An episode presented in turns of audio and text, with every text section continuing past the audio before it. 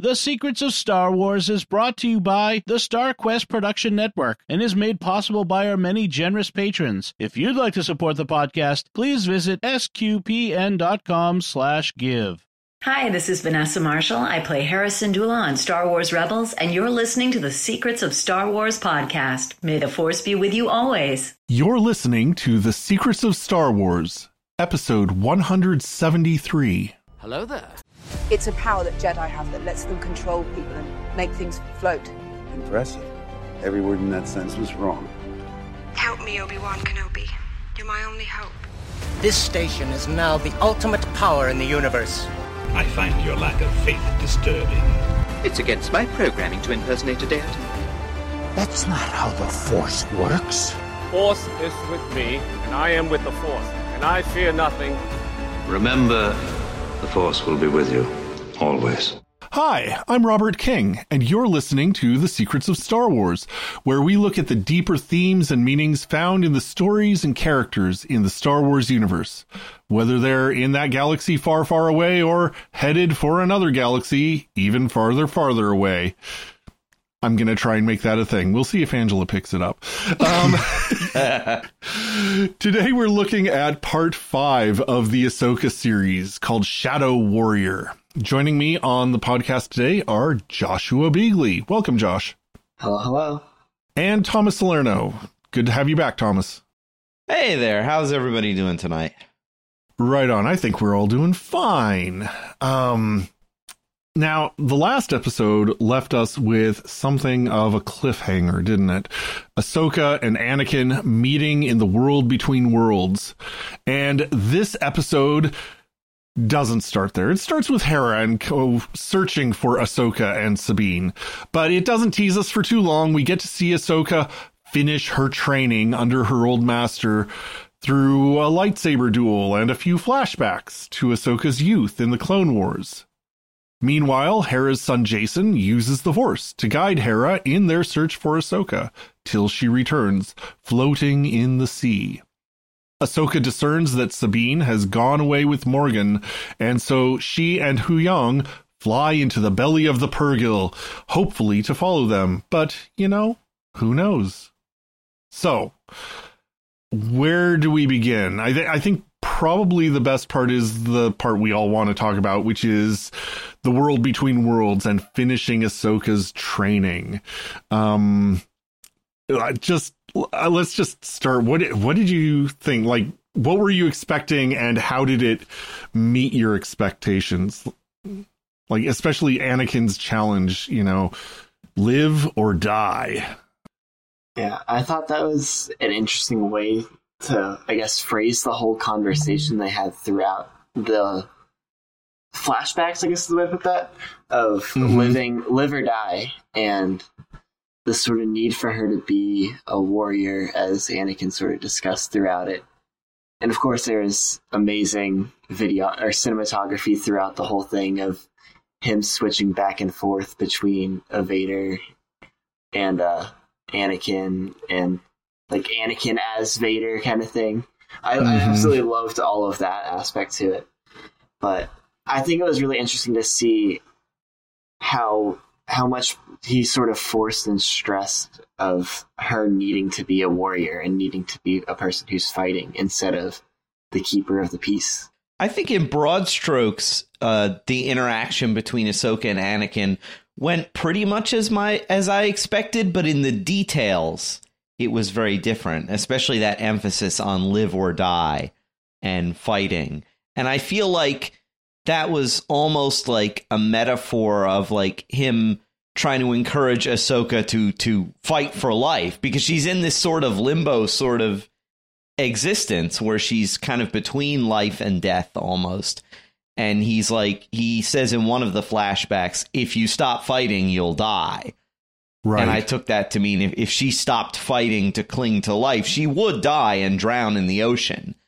And so he's he's trying he's using her Clone Wars experiences to kind of, you know, instill in her this fighting spirit to keep on living and to keep on trying to, you know, find Sabine and finish the mission, even when she returns to the world of the living and everything is kind of you know, a crap show because the, the villains are on top right now.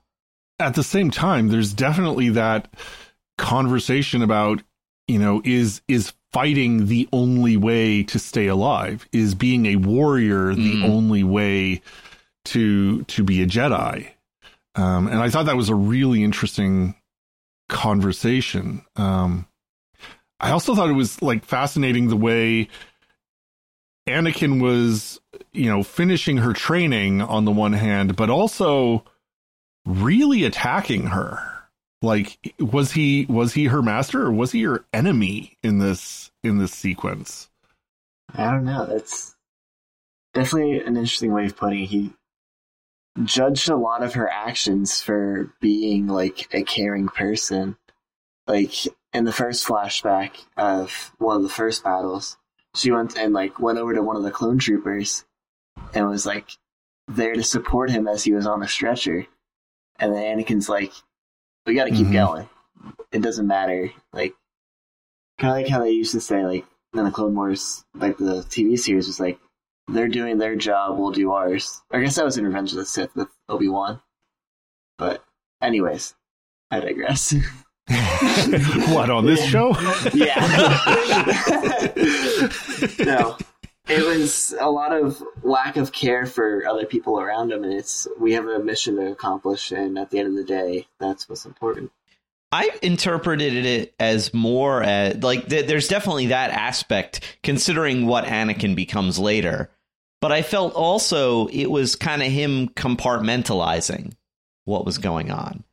Where yeah. It's like, okay, like, we, we, we can't stop and grieve right now. Like, the battle is still going on, and whether we come out of it alive or not is still up in the air, you know. And I feel like, too, you, you mentioned, Robert, that there's this idea of is fighting the only way to be a Jedi. That reminded me very much of uh, one of the things that Baylan Skoll says to Ahsoka in their duel. He says, you know, no other way. Yes. And and that actually got me onto like my own personal theory about him. Is he perhaps yeah, is he perhaps a Jedi deserter? Like they said he disappeared during the Clone Wars. Perhaps he just gave it up. He's like, I'm conscientiously objecting to this war and I'm out. You Although know, I don't want to do this anymore. He doesn't strike me as the pacifist type. No, but he, it, no, not as a pacifist. I'm objecting to this war in particular. Okay.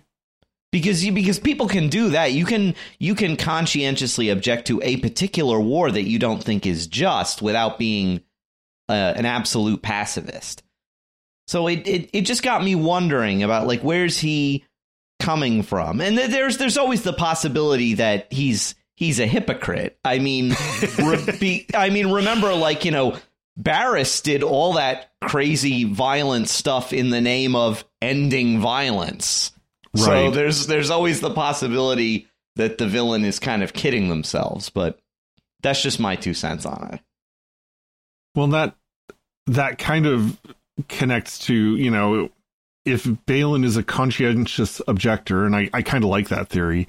Um, there's, you know, Ahsoka, in her own way, is kind of a conscientious objector as well. She walks away from the Jedi Order. And, you know, there are lots of personal reasons in that. But there's also just the question of the legacy of the Jedi as an organization.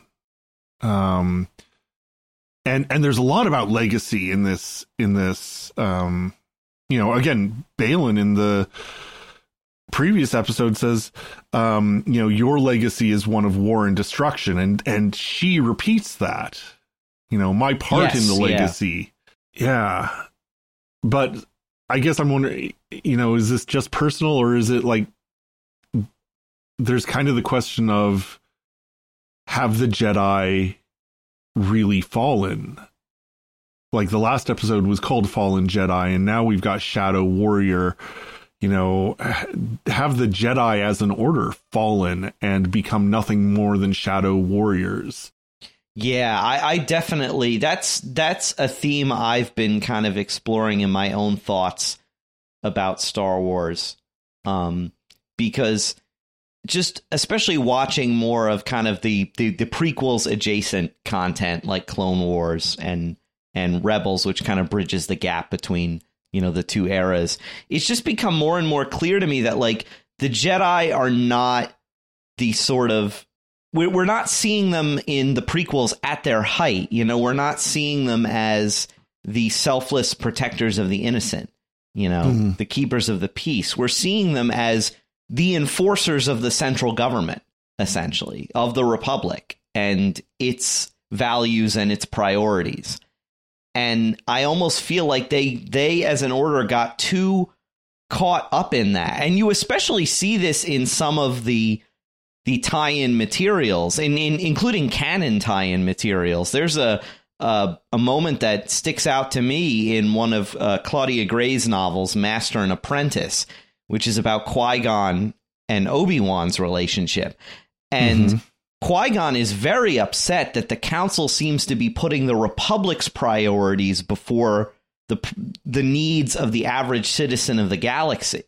And it just seems to me that they they they got too caught up in that, and they start using ends justify the means stuff. I mean, Ahsoka is really young in those flashbacks. She's essentially a oh, child gosh, yes. soldier.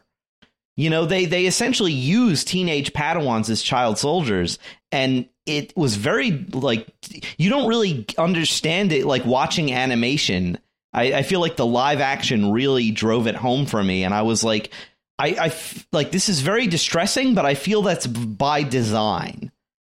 You know, we're meant to see that th- this is not good. You know, what the Je- what the Jedi are up to. And of course, the whole war is contrived anyway by Palpatine, you know, and they failed to see that, as Luke Skywalker mentions in The Last Jedi. They failed to see that the whole war was a plot by Palpatine to wipe them out. And so, yeah, I just feel like the, you know, outside of, say, you know, some of the recent novels that take place in a different time period, we have yet to see the Jedi at, at their true height. And we're still in the on-screen material dealing with the fallout of their fall, I guess. Yeah. Josh, any thoughts? I definitely want to touch on the point that you said there of how young they made Ahsoka look. Mm. I, I also felt like that was just terrifying to see, because at first I was like, okay, she's like a teenager, you know, like sixteen, seventeen, you know, some high schooler with some angst, you know, fun stuff thing. But she was, she looked like she was almost like eight years old kind of thing, like barely, like barely able to do the functioning things, just kind of like still sort of figuring out who she is at that age and like what she's actually able to do. And here she is being forced to leave an army and mm-hmm. expected to succeed and excel in this position. She has no sort of experience in anything like that, or even much of any experience in the world. And so she's just being bred as this soldier also without being like a clone, which I think is actually really interesting there. Of how the clones are bred for it, and yet she has to be trained for it in her own time, kind of thing, at her own pace. Well, and she's she's chastised for her compassion for the fallen soldier. And I, I'm I'm remembering in our conversation on the episode we did before the series began on uh, just Ahsoka in general as a character. And one of the things we really uh, sort of focused on was that compassion is central to who she is. Um, and I'm thinking of, of that episode of Tales of the Jedi where you have she, you know, she's just a toddler, you know, barely a year old, but she's able to have that connection um, with the wild animal.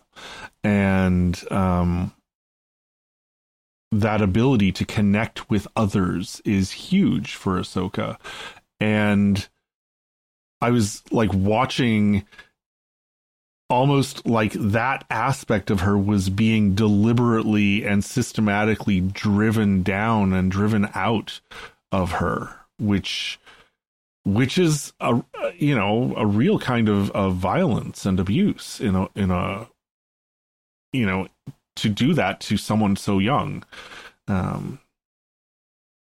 one of one of my theories, because I, I was among those who for the first few episodes thought that Rosario Dawson was playing Ahsoka as like amazingly stoic for the Ahsoka I knew from um, you know not only uh, the Clone Wars but but especially from Rebels, um, like just stiff and humorless and and and my theory that I developed was that something really deep within Ahsoka is broken, and that my hope was that in this uh, in this episode we would see that brokenness. And I think I, it didn't come out quite the way I expected it to, but but I think that's that's really what we saw was this was in a sense the breaking of Ahsoka's spirit,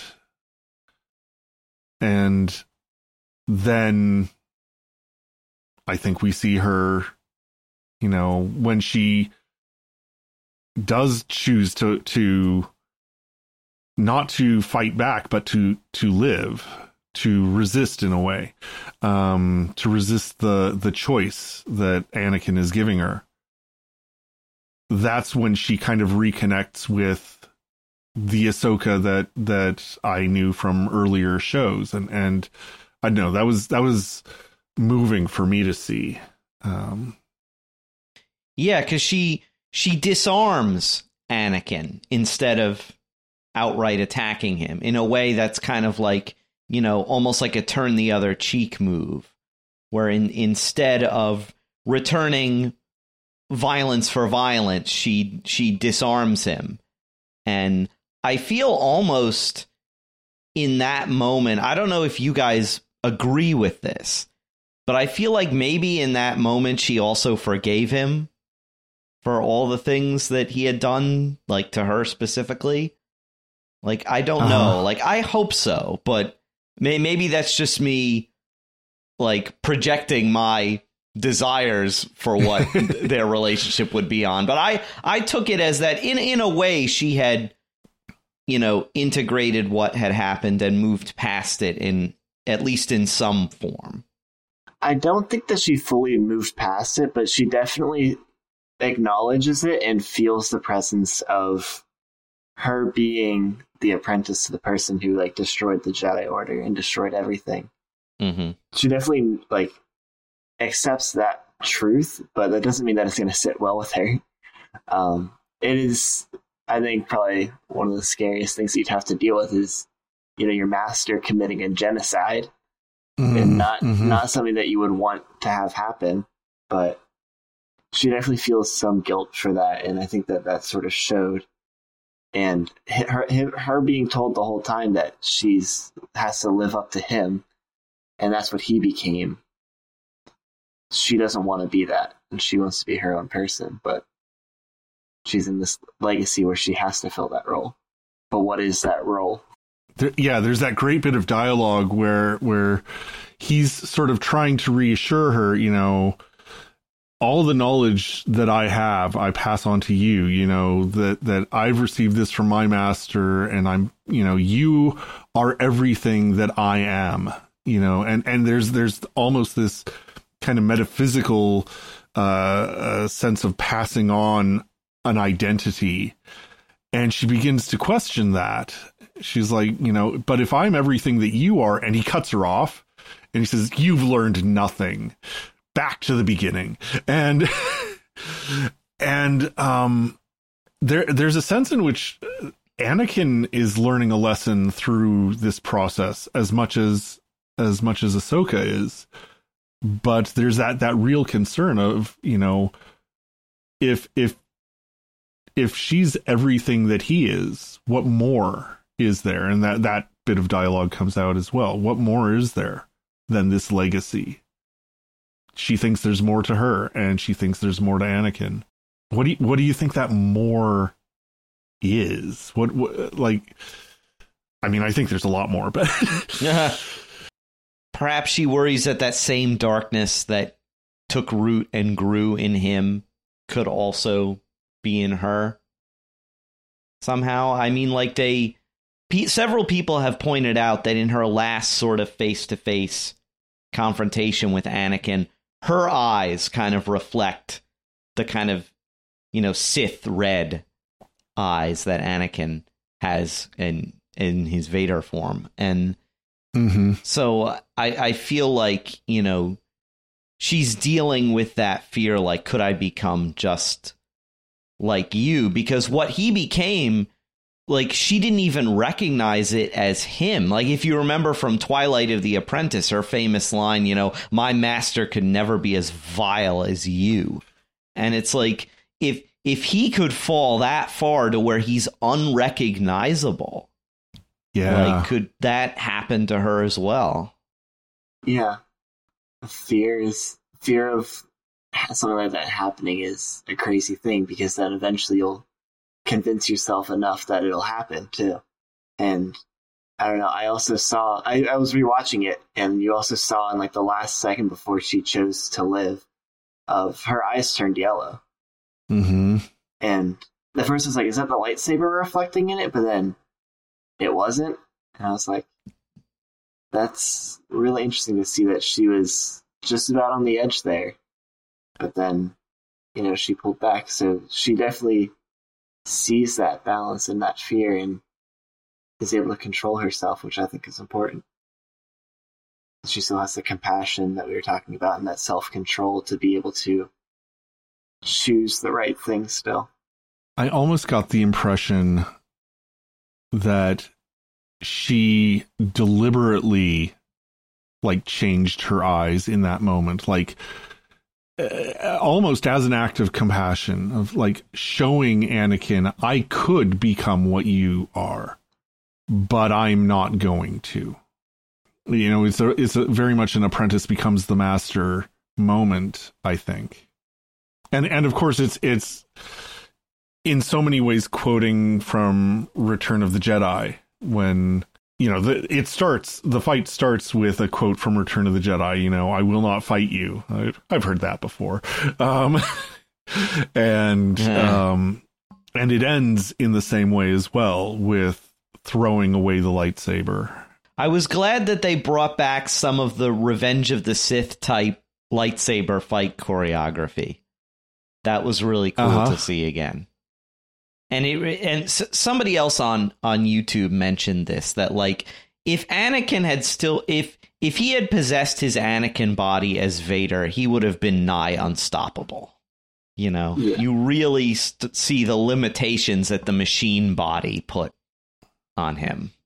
Yeah, I've even read theories. I, I don't know if this is in canon or not, but theories that like the Emperor had designed the Vader, you know, prosthetics and, and suit as a way to limit Anakin, um, as a way to contain him. Certainly believable.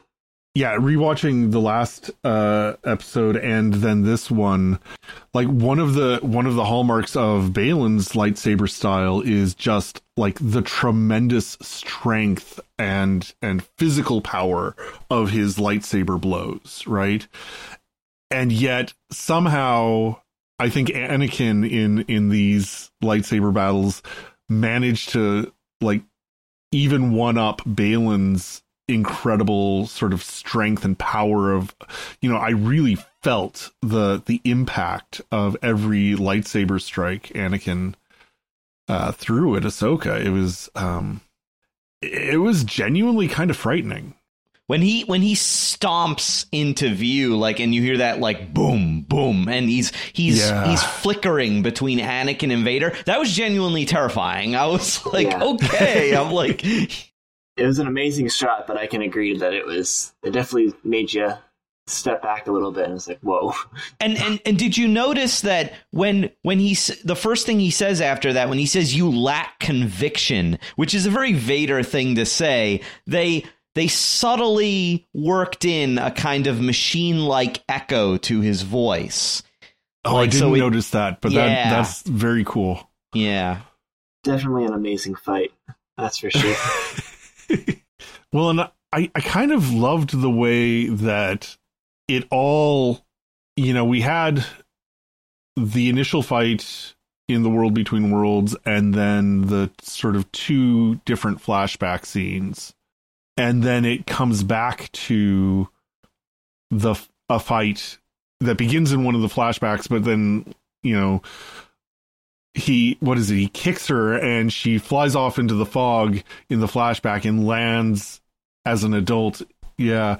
And it really gives the impression that this is all one protracted battle that's, that's going on throughout this episode. And, um, you know, whether it's a duel of words or a duel of, of blades, it's, uh, it's a thrilling, dramatic conflict because so much is at stake, right? Yeah, it's literally live or die there. Yeah. So it doesn't leave you much room to be like, you know, maybe, maybe they, they could just both be happy and, you know, come to terms in the middle. You know, no, it's live or die because she's still yeah. drowning during this whole time. At the end of last week's episode, I, like everyone else, thought, okay, here we are in the World Between Worlds, which was an awesome concept from Rebels that I just loved. And I loved seeing it on li- in, in, you know, live action, insofar as anything is actually live action these days. It's all animation, let's be honest. Um, but um, the way the way it progressed made me wonder if this really was the World Between Worlds, or if this was like something going on primarily, you know, sort of a force vision or a, a manifestation within Ahsoka's mind, um, kind of like Luke in the cave in Empire Strikes Back, or or Rey in the kind of Hall of Mirrors um, in in The Last Jedi. Like, it, is this Ahsoka's moment of encountering her own shadow, or is this real? And like, is is Anakin really Anakin, or is he sort of the shadow side, or the, what what Ahsoka fears she'll become? Well, given how much we know George Lucas was a fan of Jungian archetypes and that kind of Jungian way of looking at psychology, and, you know, he talked a lot about the, the shadow side. And, of course, Filoni is the disciple of George Lucas, so I feel like that that is definitely part of what's going on here. I and then now that you mention it, yeah, it, it makes perfect sense, doesn't it? That like Anakin represents to her everything she fears about her own dark side. I I guess it also kind of answers in a way for me the question of like, oh, now I'm going to get the the name the the sort of owl creature that that uh, follows Ahsoka around in that Rebels, the Morai, Morai, the daughter, Morai. Yeah, uh, Josh, you were bringing up uh, before the podcast the idea that, you know, Anakin is in in a lot of fan theories is being thought of as stepping into the role of the sun, and and, and of course we're talking about the the the overlords or the gods of Mortis, um, which is a really interesting three episode arc in, in the Clone Wars, and, and everyone should go watch them because they're, inc- you know, some of the best Clone Wars yeah. episodes. Yeah. Josh, what do you think? So I'll at least partially explain the fan theory aspect to it, of the fact that, that it couldn't have been Anakin's Force ghost because it used the dark side and his eyes turned yellow, mm-hmm. which means that like they can't become Force ghosts because they're selfish and stuff. But the father was this character who was in the middle, had the balance of both good and evil, and was able to control himself and control both sides of like the coin. With that, I feel like he was very much in that role at that time of being both good and bad, of showing her the fear side of things and what she could become. I put that in quotes because it's like, she could become like a Vader's disciple, a Vader's apprentice. Or she could become this kind, caring person that she sort of grew up as. And we saw a little bit more of that, I guess, in his Anakin's love relationship with him being someone who cares genuinely. Which ultimately, mm-hmm. you could argue that all of his actions were out of care and love as to what he became. But yeah, I, I definitely see him, if not as the father figure, a father figure to Ahsoka. I mean, we see that sort of with the master apprenticeship anyways, that they become a father role that they sort of can help guide them through that way. Yeah, even though, like, getting back to the, the child soldier thing, Ahsoka was, like, I think she's canonically fourteen at the time of, of the beginning of the Clone Wars. Anakin is nineteen. He's not that much older than her. Yeah. and mm-hmm. and he's he's put into this figure, yeah, this role of fathering and mentoring a, you know, a young girl through an impossible situation of warfare.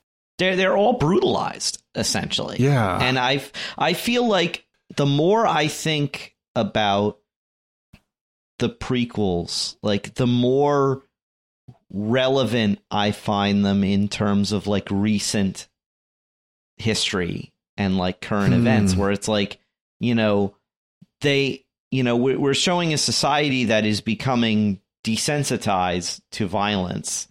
Like, I mean, because all their enemies are robots, so they can just blow them up without consequences. But that kind of almost desensitizes them later to, like, you know, accepting a government like the Empire that can perpetrate heinous atrocities, because they begin to look on their all all their enemies as just robot like, you know, well, they're not really, like, alive or like people, you know, they're just the enemy, you know. And to think of, like, that, like like you said, putting these this whole generation of young people, both Padawans and young Jedi Knights, into this situation, it just must have been, like, horrifying. I feel like, you know, the, the prequels really bring out that kind of, like, the horror aspect of modern warfare, you know. And we all know that, you know, again, th- th- this is another thing from the mind of George Lucas, because when he was writing the original Star Wars two, he had Vietnam on the mind. You know, a very controversial war in which there there was a lot of talk about people becoming desensitized to violence and brutalized by, you know, a war where the the justice of it was not clear to people. Mm-hmm. And I, I think that the, the, the Clone Wars kind of represents that, you know, even more so than than than any other Star Wars thing I've seen. And it's just like, yeah, and it's funny because my, my views on this have really evolved, because I used to be someone, like, when in my twenties where I was like, ah, the prequels, who cares? But, like, now I like, and I admit they have flaws, but I'm like, I, I see them as, like, as trying to speak to these kind of deeper issues and, and social commentary, which I think is really fascinating. I feel like uh, we can maybe move on to the next sort of part of the episode, but I want to make sure that we've covered everything we want to say about this, this really incredible and, and I think absolutely central to the Ahsoka series sequence of, you know, Ahsoka and Anakin in the World Between Worlds. Um, any, any other thoughts or anything we've missed in our conversation so far?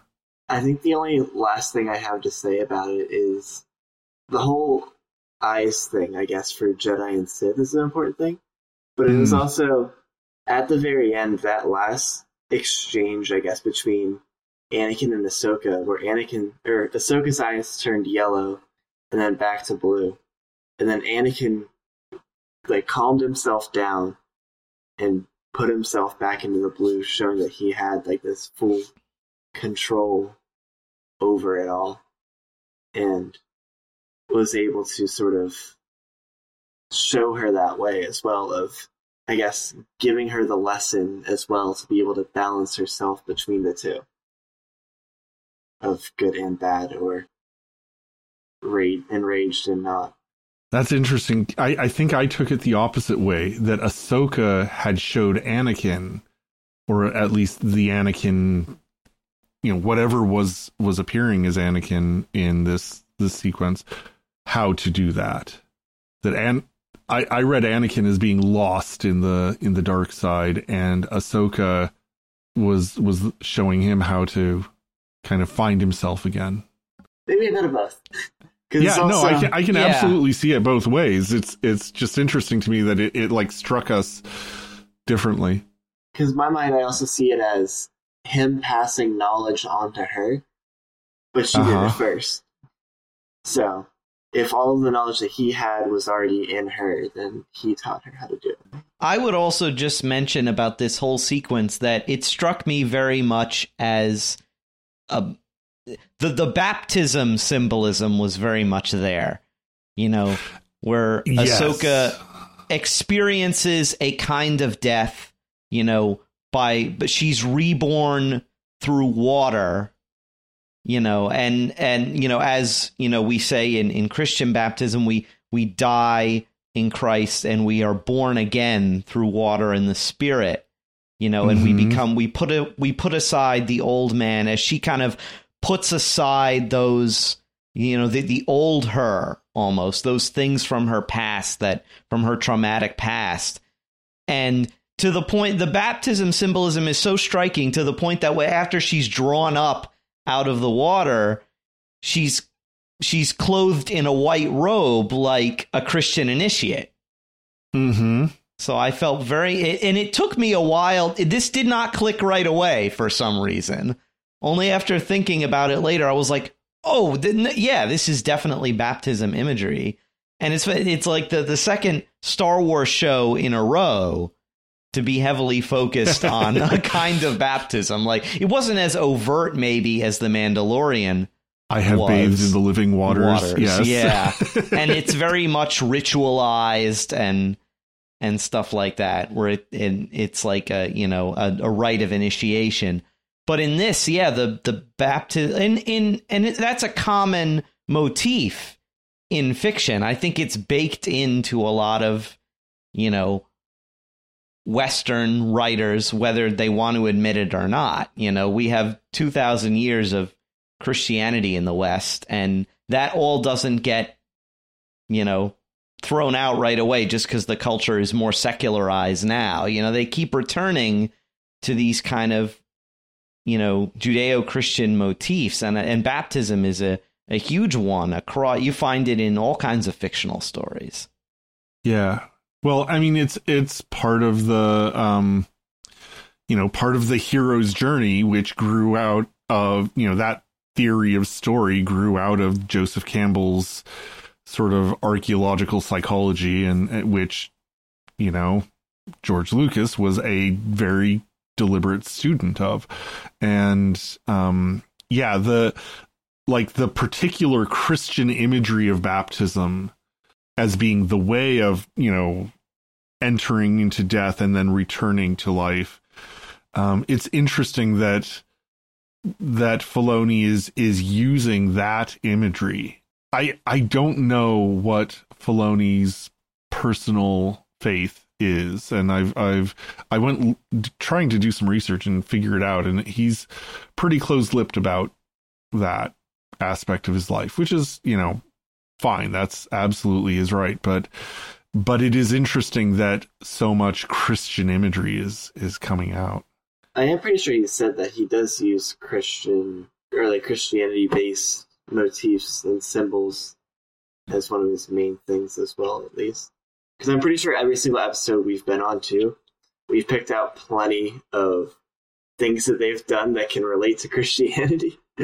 Yeah. Um, but also as a means for them to help tell the plot. Because, I don't know, water is such a fundamental thing, even outside of religion. And you can take that as it was something that she very much needed to be able to continue her journey. Is she needed to go th- through the water, um, get this, what do you call it, like, necessity of her final training done. That choice to live rather than to, like, to live in life rather than to live in her, the death of her past. maybe. Yeah. Yeah, that's how I interpreted it. Ah, so much good stuff here. Um, but there's more. One, one of the things that, that our conversation has really done for me, though, is is highlight the contrast between the relationship between Ahsoka and Anakin and the relationship between Jacen and Hera that we really see playing out uh, in the sequences where they are searching for for Ahsoka and Sabine. The way that Jacen, and I don't know how old Jacen is supposed to be here. I'm guessing about ten to eleven years old. Is that, that how he reads to you guys? He looks about the age of my little sister, who's nine. So yeah, close enough. So again, a child in a military setting, mom's a general, um, but definitely not made into a soldier. Yeah, I, I, I don't know. I just loved the way, I mean, from the beginning, Hera has always been the mother of the crew, but here she's an actual, like, um, you know, a natural mother as well as a figurative mother. And uh, I, I found it like a really strong example of good mothering. The like the first thing I'm thinking of is is um, Jacen is is like on the on the edge of the cliff, kind of looking out, and Hera is talking to I think to Carson, and um, they're talking about you know how the Republic High Command is is going to be demanding that they come back, and you know they've got these political problems that they're dealing with, and and Jacen says, "Hey, Mom." And she starts with, "Just a sec, Jacen." And um, he's like, "No, really, hey, Mom, I need your attention." And she turns and gives him her attention. And you can see her like balancing these two different kinds of demands on her, uh, on her attention and on her responsibility. But the way she listens to Jacen, like, doesn't tell him what to do and doesn't doesn't interpret for him, but but like listens and then makes her decision based on what she's hearing from him. I thought that was like such a great example of of like good, mature mothering. Yeah, she takes Jacen and what he has to say seriously. Yeah, she she doesn't just blow him off. And then, by the way, I couldn't help thinking in that whole sequence where, you know, Jacen is the first one to hear the lightsabers. He's he's open to it. I, I couldn't help but think of the, the gospel verse, "He who has ears to hear, let him hear." Yeah. Which is, uh, I looked this up. That's Matthew eleven fifteen for anyone who's interested. But yeah, I I just like he's he's open to the force. He's open to, you know, He he doesn't just see things as they are almost. He's he's aware of the kind of deeper, you know, layers of, of, of what's going on around him. And yeah. the, the Jedi often talk about being aware. Well, and, and, and Hera, again, is is like aware of what's going on around her as well. And she's it's not like she's just completely giving him free rein. She's very careful about, you know, making sure the place is safe so that when he first comes out of the ship, and making sure Chopper's with him to, to you know, make sure, sure everything's going to be okay. Yeah, I'm not sure Chopper's the best babysitter. But at least there's somebody irresponsible around to, to take care of him. Um, but yeah, there's, yeah, she, she very much wants him to be who he is, with, like, no expectations and openness herself to who he is. And that's really inspiring and kind of heartwarming, for me at least. I love my mother, but she was not perfect in every respect. And so seeing like such a strong model of good motherhood was was like really um it, it really kind of connected with me in a in a way I didn't expect. It really, for me, just cements Hera again as one of my favorite, like, post uh, Disney acquisition, like, new characters. Yeah, I, I just love Hera. She's just she's just such a great addition to the Star Wars mythology. And yeah, this was just, yeah, I just love it. That's that's all I have to say about it. I I want more of of of this relationship. I want to see these characters continue on into the future and see, you know, how their mother and son relationship grows. Oh, and did you guys notice Jacen is wearing like one of his father's uh, shoulder pauldrons? Yeah, yeah. That was neat. I think that also sort of ties on what I was going to say of how much he actually acts like his father, too. And mm. sort of even with a sense of the force of feeling everything around him was very much the Kanan and Ezra thing to do, was be very grounded and connected with the nature around them and understanding what's going on. And I think Hera, being the good mother, sees that as part, like a trait of his father, and is willing to help him grow it as much as possible, and letting him sort of teach her about it along the way too, of tell me how what you're seeing, what you're feeling, how you feel it kind of thing. So that way she can be a better supporting person for him there to help the uh, the situation at hand. Well, then they they, you know, thanks to Jacen's sensitivity and Hera's attention to him, they do find Ahsoka and bring her back. And as you said, she comes back dressed in white robes, like someone coming back from baptism. Um, I've seen a lot of comparisons to uh, Gandalf the White, you know, Gandalf mm-hmm. the Grey becoming Gandalf the White. White. And I had never thought of Tolkien. I wonder if baptismal imagery was in Tolkien's mind when he wrote Gandalf's Fall and Return. Uh, that connection had never occurred to me before, um, but but kind of in a back connection from Ahsoka, it's like, oh, maybe. I think you're right, because Gandalf says he passes through water before he comes ah, back. Yeah. He's like through fire yeah. and water. And through water, yeah. yeah. And great darkness, yeah. How do you think Ahsoka is different when she comes back? How is Ahsoka the White different from Ahsoka the Grey? A lot more carefree, it seems. I feel like in the first few episodes, she was very much like, we have a mission, we need to get it done. Here's our plan. Here's our, like, objectives. Let's follow the plan. And then she's just like, gets in a Purrgil's mouth, is like, ah, it'll take us wherever. Yeah. You know, it's better than here. So, she definitely seems very much, at least more connected with the Force, it seems, and is willing to let the path reveal itself. And whatever happens, happens. Which I think is a very important thing to notice, is that she can't control everything, and she has to just embrace life. You know, she chose to live, and she's living it up in the Purrgil. Hey, I didn't even know this was on my bucket list, but yeah. scratching it off my yeah. bucket list. Thomas, what do you think? And very much a, a Jonah reference as well, per- perhaps. Oh, yeah.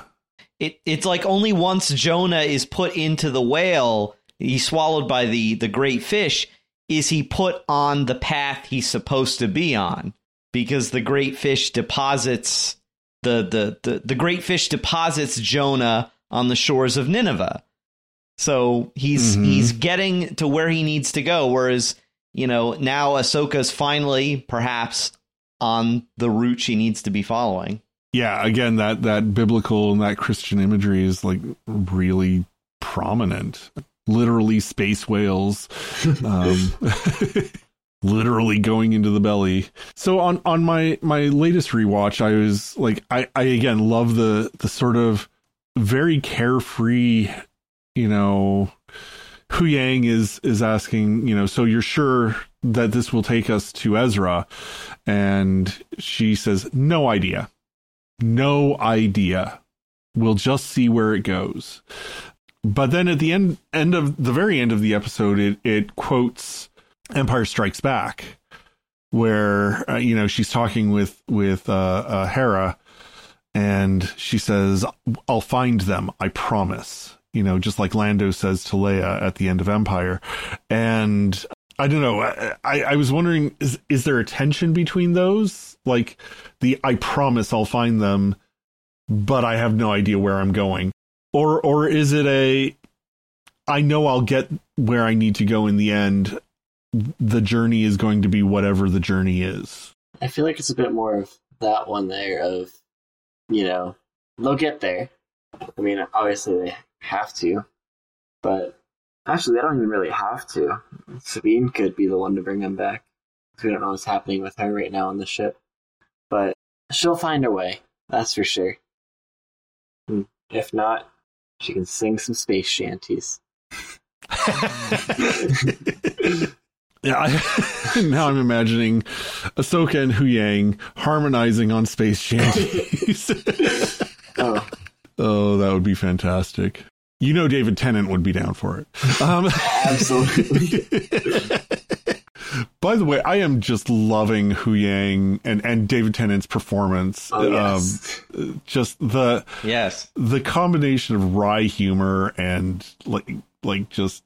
dead delivery is is fantastic. His little interaction with Jacen of, yes, can I build yes. a lightsaber? No. Yeah.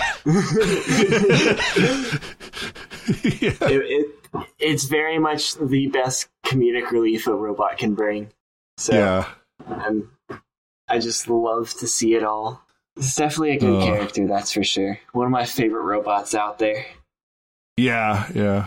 And like, given that David Tennant, I know he's He he's coming back as Doctor Who, right? And I'm like a yeah. complete noob. Like, I've I've maybe seen like one, like maybe one episode of Doctor Who in my whole life. But I'm like, I like David Tennant as Huyang. So if if his Doctor Who performance is anything at all like this, I'm I'm down for that. That that gets me more excited. I mean, I like David Tennant. Whatever he's in. I liked him in Jessica Jones. I liked him in Broadchurch, and I, I, he is still my favorite of the, the new Doctor Who's. I don't know what's going to happen when he comes back as the, the new Doctor. It's going to be transitional because they also have the next Doctor Who lined up, but yeah, that's going to be an interesting little, little story arc. And we'll leave that to the secrets of Doctor Who to discuss. Oh, man. Like, I, I feel like we could just go around and round and talk about this episode for, for hours. But uh, I we're running close to time. Any last thoughts or speculations? Hondo comes back. Hondo! uh. I wish. No. Yeah, Ahsoka and Sabine try to rescue Ezra, but Hondo rescues Ezra because it's always Hondo who rescues Ezra. That would be very nice to see a live action Hondo. But oh, I doubt yeah. that'll happen. yeah.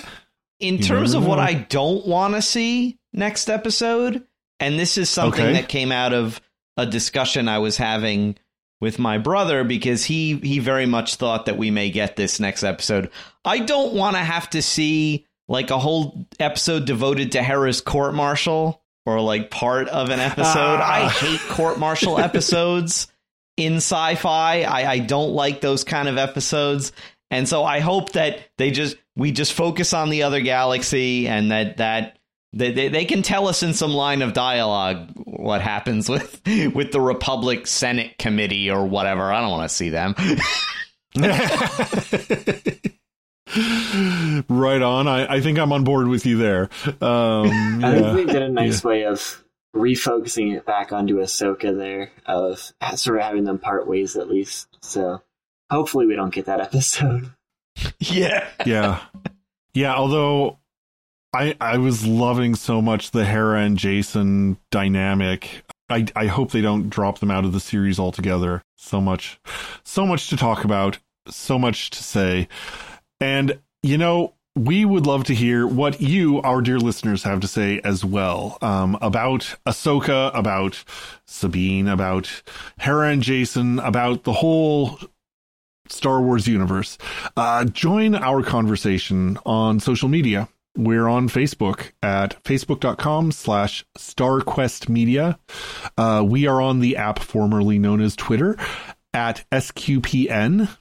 Uh, my favorite place for conversation is our Discord server. Uh, you can get an invite there at our website, sqpn.com slash Discord. Uh, you know, or you can just go old school and drop us an email at starwars at sqpn.com. We are always grateful to our patrons who make it possible to create this podcast. Uh, tonight, we'd like to include uh, Sebastian G., Elizabeth F., Michael F., Jeremiah N., and Paul O. Thank you so much. Your generous donations at sqpn.com slash give make it possible for us to continue the Secrets of Star Wars and all the shows at StarQuest. And any of you can join them by visiting sqpn.com slash give. This StarQuest show was brought to you in part by Sam Castry Law, L L C, focusing on business and entertainment law in the greater Chicagoland area and intellectual property law across the U S. Learn more by visiting castry law dot com, C A S T R E E law dot com. Licensed to practice in Illinois and before the United States Trademark Office. It also really helps us when you subscribe to the podcast in any of the platforms that you use. Uh, we're on all the major sites. Uh, we're on Apple Podcasts, Google Play, Spotify, iHeartRadio, Stitcher, and, you know, the rest. Wherever fine podcasts are found. Uh, we've even got an S Q P N YouTube, YouTube channel. Naturally, the best place to find all of our episodes is on our website, S Q P N. pn.com slash Star Wars. And you can also explore all the other shows that StarQuest offers. Um, like we said, Doctor Who, we've got Star Trek, we've got The Mysterious World of Jimmy Akin, we've got all kinds of uh, great shows to listen to. Um, we even have some good merch to pick up. That's great. T-shirts, mugs, you know, the cool stuff. So until next time, when we'll be discussing part six of Ahsoka, Thomas, thank you for sharing with me the Secrets of Star Wars. Thanks so much. It's been a blast. And Josh, it's always a pleasure to talk with you. Uh, always happy to join. Right on. I have been Robert King, and thank you for listening to the Secrets of Star Wars on StarQuest. Here's another show on the StarQuest Network you're sure to enjoy, The Secrets of Stargate. Find it wherever fine podcasts are found or at sqpn.com slash Stargate.